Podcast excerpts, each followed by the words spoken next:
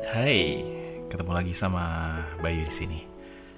Mudah-mudahan kamu nggak bosan ya. Karena kali ini kita akan ngobrolin sesuatu yang gue yakin di antara kamu banyak yang merasakannya. Bahkan Bayu sendiri juga merasakannya gitu. Ya, eh, beberapa hari yang lalu kita ketemu sama namanya Idul Fitri ya. Lebaran buat yang merayakannya. Atau bahkan bagi yang nggak merayakannya, sebetulnya momen Lebaran kali ini adalah hal yang akan spesial. Karena seharusnya Lebaran kali ini adalah Lebaran dengan libur yang cukup panjang ya buat kamu yang kerja atau sekolah atau bahkan lagi ada di perantauan. Ini akan jadi hal yang sangat spesial karena kamu bisa pulang ketemu sama keluarga. Tapi ternyata malam ini atau hari ini kamu lagi ada di tempat kerja. Kamu mungkin lagi ada di kos kamu, lagi ada di rumah dinas, lagi ada bersama sanak famili lain. Di satu tempat yang jauh dari rumah dan karena kondisi yang ada sekarang kamu gak bisa pulang. Buat yang merayakan lebaran, buat yang merayakan idul fitri, dan kamu gak bisa pulang, gak bisa mudik, gak bisa kumpul sama keluarga, rasanya kayaknya akan berat ya. Apalagi yang terbiasa selama ini setiap setiap lebaran memang mudik atau kumpul bareng keluarga. Tapi di lebaran kali ini kamu ada di sana. Mungkin bersama teman, bersama rekan kerja, bersama sanak famili yang lain yang bukan keluarga inti kamu gitu ya. Ada yang jauh dari orang tua, ada yang jauh dari uh, suami, ada yang jauh dari istri dan anak dan yang lainnya lah. Memang kali ini beda banget ya. Dan perbedaan itu mungkin selama ini nggak pernah nggak pernah terpikir di benak kita gitu. Nggak pernah terlintas sedikit pun bahwa akan ada kejadian kayak gini. Tapi yang jelas ini sudah terjadi dan memang memang sangat berat, memang sangat berat dan rasanya mungkin kamu ingin gitu ya ketika bangun di hari H kemarin di hari Idul Fitri itu ketika kamu bangun kamu pinginnya ini hanya mimpi bahwa sebetulnya kamu saat ini berkumpul bersama keluarga tapi ternyata enggak. Mungkin ada di antara kamu yang uh, memaki dalam hati gitu ya. Mengeluh marah gitu. Kenapa sih nggak bisa pulang gitu ya? kenapa sih harus dibatasi? Kenapa sih harus nggak uh, bisa seperti biasanya?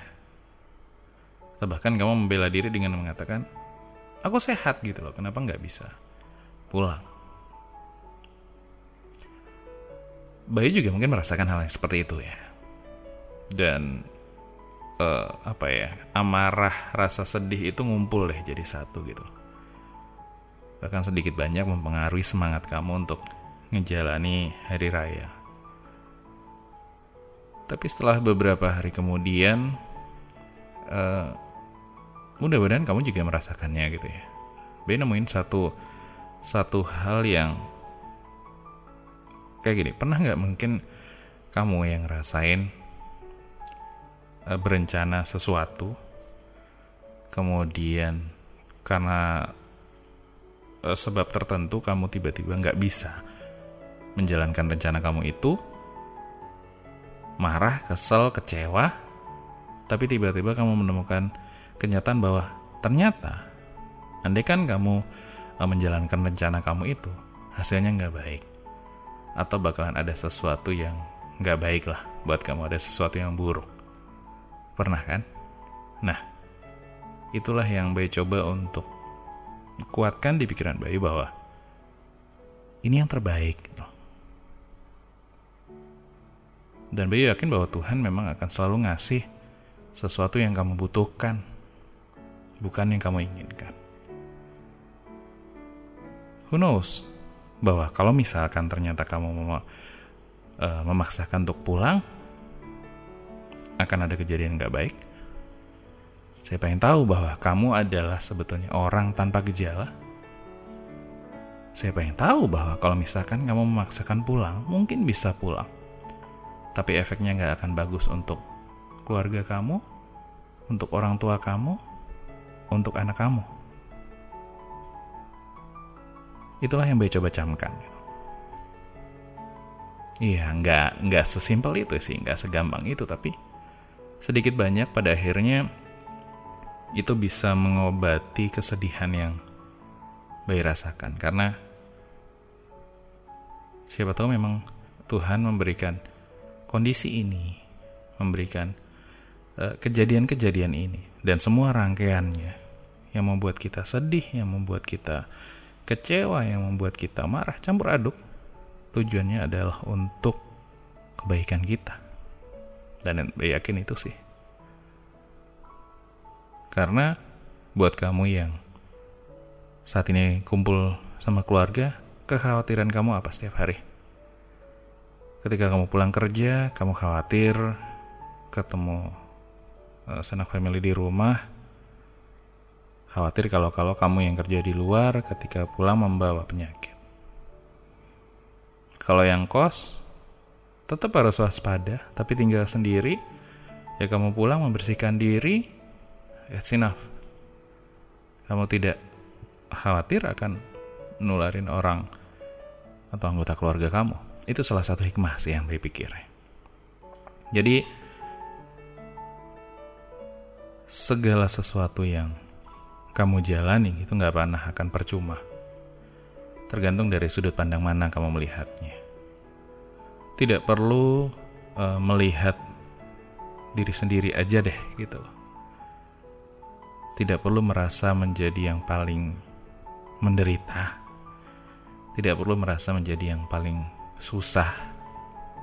Karena percaya deh, sebetulnya di luar sana banyak yang jauh lebih susah.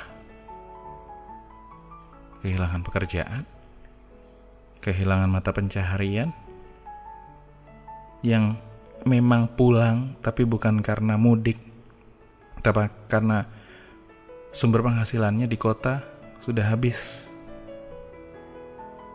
So buat kamu yang nggak bisa mudik karena misalkan kebijakan kantor kamu yang melarang kamu mudik atau kebijakan pemerintah yang tidak memungkinkan kalian untuk pulang.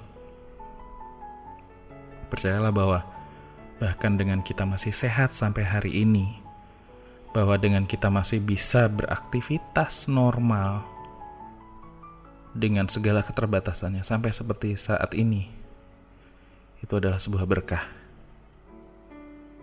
Bahwa ini adalah yang terbaik. Jadi buat kamu dan ini juga buat bayi sendiri yakin bahwa semua akan berlalu.